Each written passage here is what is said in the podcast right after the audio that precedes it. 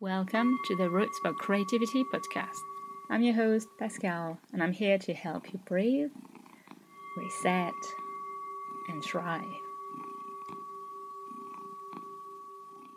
Hello, everyone. This is episode one Roots for Creativity podcast. I want to talk today about your computer. I know lots of my friends are really afraid of computers not in the they're going to attack me kind of way, but they're really afraid of breaking them.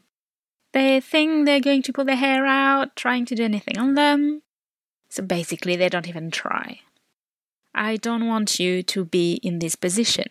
Your computer can be such a friend. It can help you in so many ways. And, my friends, you are more able than you think. What if I was to tell you that your computer is like your kitchen.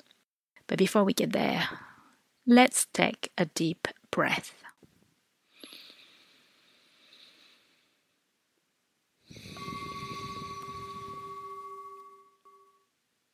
There, better.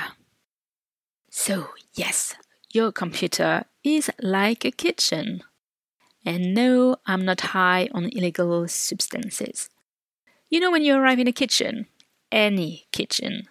You kind of expect certain things to be in certain places. And you know, there are always tools you can rely on something to cut, something to cook, some place to keep plates and the food.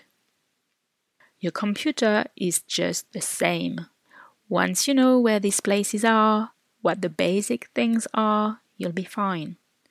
You just need to look at your computer like something you already know. For example, you wouldn't look in your fridge to find pasta or rice. Same, once you know where your documents are in your computer, you won't look for them long. Same for softwares. If you are on a Mac, if you look at a menu, you know it's the top bar at the top of the screen.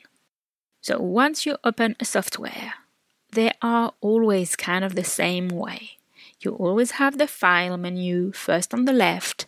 That's where the main document actions are, like Save, Print, Export.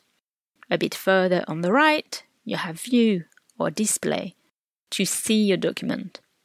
And at the end, on the very right, you can always find the Help section. It's always the same logic. So when you open a new software, take a deep breath and look at it for a minute look at the top menu. Take a look and you'll find your way in. They always go from the document actions to the more tiny details and finally the help on the right. All softwares nowadays they have a help section, so if you type any question there, you'll find some answers. And with a bit of chance, you'll be able to start right away. That's it for today. So if you like this podcast and you want to learn more, please visit rootsforcreativity.com. You can subscribe there to the newsletter and you can also subscribe to the podcast directly on iTunes. You can check the info in the show notes. Thank you so much for listening. Have a glorious week.